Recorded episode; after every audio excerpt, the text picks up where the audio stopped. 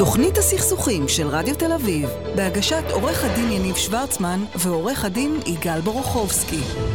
ואני רוצה להגיד ערב טוב לעור, לעורך דין ועורך חשבון ליאור פיק, מומחה במיסוי מטבעות דיגיטליים, חברות ונדל"ן, יו"ר הוועדה של לשכת רואי החשבון, אמרתי נכון ליאור? כן, כן, ה... ועדת הפינטק. אהלן. אה, תשמע, אני, האמת היא, יגאל, אתה לא שמעת, אתה לא שומע, אתה לא יודע אם אתה ראית אותו בלייב, אבל אני אשאל, רציתי להתחיל משאלה אחת שהפתעת אותי לטובה.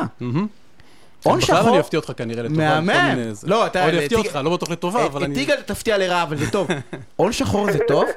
הון שחור זה דבר מצוין. בבקשה, יגאל, אני... אתה יכול מפה להמשיך, אני הולך להכין קפה. הון שחור זה דבר מצוין. בוא תסביר לנו למה הון שחור. תסביר לנו, כן. קודם כל, הון שחור, הון שחור זה עובדה. זה כמה שלא נילחם וכמה שלא ננסה, כמה שהמדינה לא תנסה, המדינות לא ינסו, הון שחור זה עובדה. אה, ובישראל באופן עקרוני זה הספורט הלאומי, אה, אחרי כדורגל, אחרי עוד כמה דברים, אה, הספורט הלאומי זה הון שחור, אנחנו לא נמנה את, ה, את, ה, את העוסקים שעובדים בשחור, אבל כולנו מכירים חלק גדול מהם. והאמרה אומרת שבהון השחור אף פעם אין מיתון. אז לכן אמרתי שההון שחור הוא דבר טוב, כי הוא מניע כלכלות.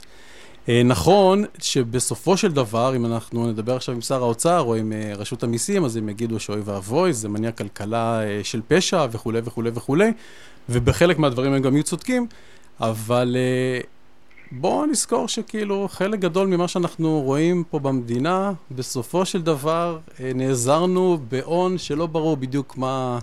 מה המקורות שלו, ולא ברור כמה הוא לבן של יהודים עשירים בכל מיני מקומות בעולם. אז, אז, אז בעצם אתה אומר, בגלל שהיינו איזה באלפיים שנות גלות והתרגלנו לרמות המולך, אז זה טוב שנמשיך בהרגל הזה ועכשיו לא. נרמה את עצמנו. אל תגיד לו, תגיד בול, תגיד ליגאל בול, זה מה שהוא אומר, יגאל, זה מה שהוא אומר. אבל אני אסביר, אני אסביר. Uh, קודם כל, אה, הון uh, שחור, קודם כל uh, מדברים, כמובן אף אחד לא יודע בדיוק מה היקף ההון השחור בארץ, אבל מדברים על סדרי גודל של 200 מיליארד שקל. כסף אה, קטן, יניב, זה בדיוק האינסטלטור שנתת לנו מהדוגמה הקודמת. אה, בטוח שזה ככה מגיעים ל-200 מיליארד. תאסוף הרבה הרבה הרבה קטנים, זה בסוף יגיע ל-200 מיליארד. לא, לא, לא. אני דרך אגב... הרבה הרבה קטנים ועוד הרבה מאוד גדולים, אה, וככה תגיע ל-200 מיליארד.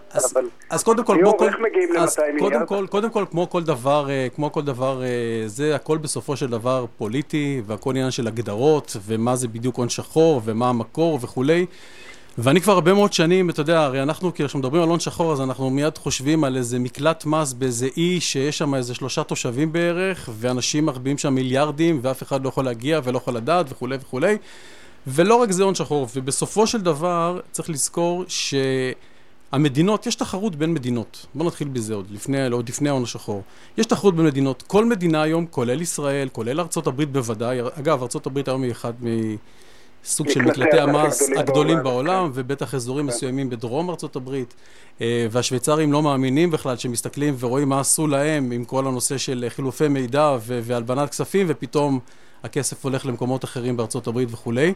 אה, אז בסופו של דבר זה עניין פוליטי, וכל המדינות רוצות למשוך הון. זה, בוא, זה, זה, זה בהגדרה נכון, למרות כל הקשיים. אה, ואיך מדינה בעצם, ובטח מדינה כמו ישראל יכולה למשוך הון? היא יכולה למשוך הון בכל מיני צורות. אז בעבר התרגלנו וידענו, ואנחנו יודעים איך הבנקים עזרו פה לכל מיני אה, אה, חברות ויהודים אה, טובים אה, להסתתר, ואנחנו שוב פעם, זה לא סוד, אני לא מגלה פה סוד, ראינו גם אה, פסיקות וראינו קנסות מטורפים שהבנקים שילמו במהלך השנים. כמה מיליארדים בדיוק שהבנקים שילמו, אה, כן, אה, שילמו כמה מיליארדים, זה נכון, אבל אני מניח שבסופו של דבר, אם לוקחים וסוכמים את כל מה שהם הרוויחו במהלך השנים, זה כנראה די ישתלם להם. לא, לא, זה... ממש לא, ממש לא השתלם להם. הפסידו בגדול ומצטערים שעשו את זה. אה, אוקיי, אני מוכן להתווכח איתך, אבל נראה לי שזה צריך תוכנית... לא, לא, אנחנו לא עכשיו, לא עכשיו, צריך תוכנית שלמה על הדבר הזה, אבל... התוכנית הכלכלית של רדיו תל אביב. אבל בוא נאמר ככה, בתור מי שנסע במשך הרבה מאוד שנים לשוויץ על בסיס כמעט חודשי, אה, אה, כל הבנקים... בכל העולם עזרו ללקוחות. אני, ליאור, אני רוצה רגע לשאול שאלה לגבי הון שחור. כן. אמרנו, יש ויכוח עם הון שחור, אני מבין שאולי יש איזושהי טענה שהון שחור במקרו אה, תרם לאורך שנים בכל מיני היבטים, בסדר? הון שחור של יהודים שהביאו לארץ וכל מיני...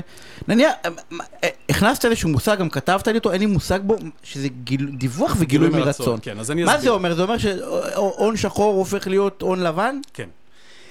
מה שקורה ככה, מה שקרה בעולם... ולמה לעשות את זה דרך אגב? כי הרי אמרנו קודם שהון שחור זה טוב, אז למה לעשות את זה? בדיוק. אז קודם כל, מה שראינו בעולם, בעצם העולם נהיה קטן ויש חילופי מידע בין מדינות ויש הרבה מאוד לחץ מאז אה, אה, התאומים, ו- וזה התגלגל כמובן במסגרת המלחמה בטרור, בעצם להילחם אה, אה, בפשיעה ובעיקר בטרור דרך הכיס, דרך הכסף.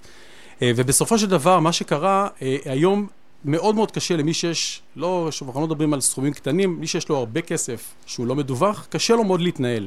ראינו את זה למשל בשנים האחרונות עם, הנושא של גילוי מרצון של יהלומנים. יהלומנים בדרך כלל זה תחום שעובד במזומן עדיין בחלק גדול ובלחיצות יד וכולי, ונצבר שם די הרבה כסף שלא היה מדווח ולא מוסדר כמו שצריך. הרבה כסף אנחנו מדברים על מיליונים, נכון? על מיליארדים. על מיליארדים. על מיליארדים. לא, לא, לא, לא, לא, לא האינסטלטור של יגאל ש...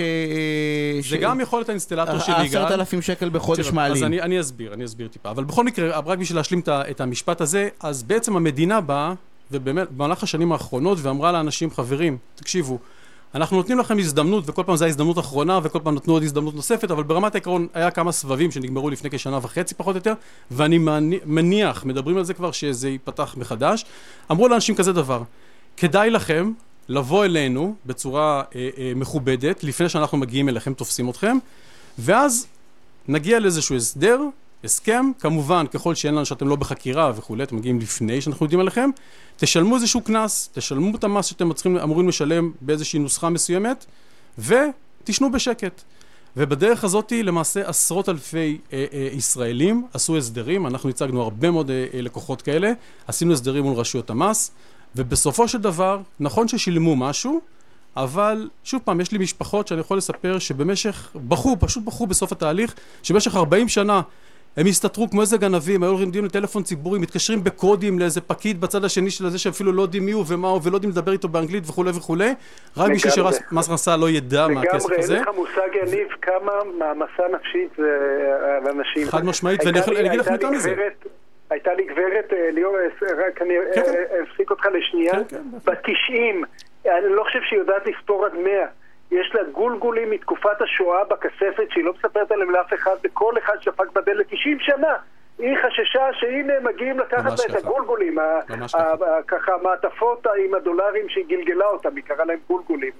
כמה נזק זה גרם לה בחיים, הפחד הזה. אז אני אגיד, אני אגיד יותר מזה, גם בסופו של דבר גם אנחנו ראינו לא מעט מקרים שאנשים בגלל כל ההסתתרות הזאת וכל הפחד הזה, אז הם לא באמת ידעו מה קורה ואיך החשבון שלהם מנוהל, ובדרך כלל זה, לא משנה, לא משנה באיזה מדינה. אבל בסופו של יום, אם הם היו מתנהלים כמו שצריך ומשלמים את המס, היה להם יותר. הרבה הרבה יותר כסף, נכון, בוודאות, נכון, בוודאות. נכון. אה, אה, והבנקים חגגו על זה, כן. בהפוך על הפוך כאילו? אם הייתי הייתי משלם את ה-40 אחוז מס, כי אם הכסף שלך שוכב 40 שנה ולא עושה כמעט תשואה, אז הוא נשחק עם השנים, הבנקים שם רק דואגים להשקיע אותו בכל מיני... כן, וכל המידלמנים אה, גוזרים עליך עמלה שמנה, כי אתה... אתה רוצה למשוך את המשלם, אתה רוצה להפקיד את המשלם וכולי וכולי. יש לנו כן. חצי דקה, אני חושב, כן. זה גם נכון לגבי אה, לא המיליונים כאילו? יפה. אתה מבין את השאלה? אז בעיקרון... זה נכון לגבי עוד פעם נכון. האינסטלטור, או המאמן כושר, כן. או כאלה? אז ברמת העקרון כן, אבל, אבל, אני אומר, יש פה עלויות, כי אי אפשר לעשות, הליך כזה זה הליך מורכב, אי אפשר לעשות אותו לבד. היו לי לקוחות שאמרו, אני אלך למס הכנסה, אני... אי אפשר. עכשיו, בסופו של דבר יש עניין של עלות תועלת, זאת אומרת, יש עלות של יועץ, עורך דין, רואה חשבון, ששוב פעם, אני בדרך כלל, למרות שאני גם וגם, אני ממליץ ללכת לעורך דין, כי יש את העניין של חיסיון, אבל יש לזה עלות. עכשיו, מישהו שבא עם 50 אלף שקל לא מדווחים, הוא כבר יסתדר, הוא יבזבז אוקיי. אותם, הוא יסתדר עם הדבר הזה כנראה. אז זה בדרך כלל צריך איזשהו סכום משמעותי.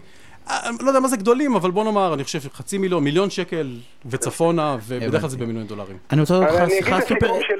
יגאל, תכף אני אתן לך לסכם, תכף אני אתן לך לסכם, טוב, תסכם קדימה.